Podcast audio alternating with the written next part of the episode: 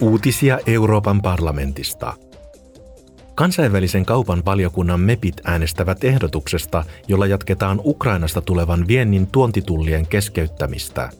Tuontitullit olisi keskeytettävä vuoden ajaksi 6. kesäkuuta alkaen. Se on nykyisten toimenpiteiden voimassaolon päättymispäivä. Ympäristövaliokunta ja teollisuusvaliokunta hyväksyvät kantansa EUn ensimmäiseen lainsäädäntöön, jonka tavoitteena on vähentää energia-alan metaanipäästöjä. Uusi lainsäädäntö kattaisi metaanipäästöt, jotka ovat peräisin öljyä, fossiilista kaasua ja kivihiiltä käyttäviltä aloilta. Se koskisi myös uusiutuvaa biometaania sen jälkeen, kun sitä on syötetty kaasuverkkoon. Ulkomaista sekaantumista käsittelevä erityisvaliokunta hyväksyy tänään ehdotuksensa, jolla torjutaan pahantahtoisia ulkomaisia toimijoita.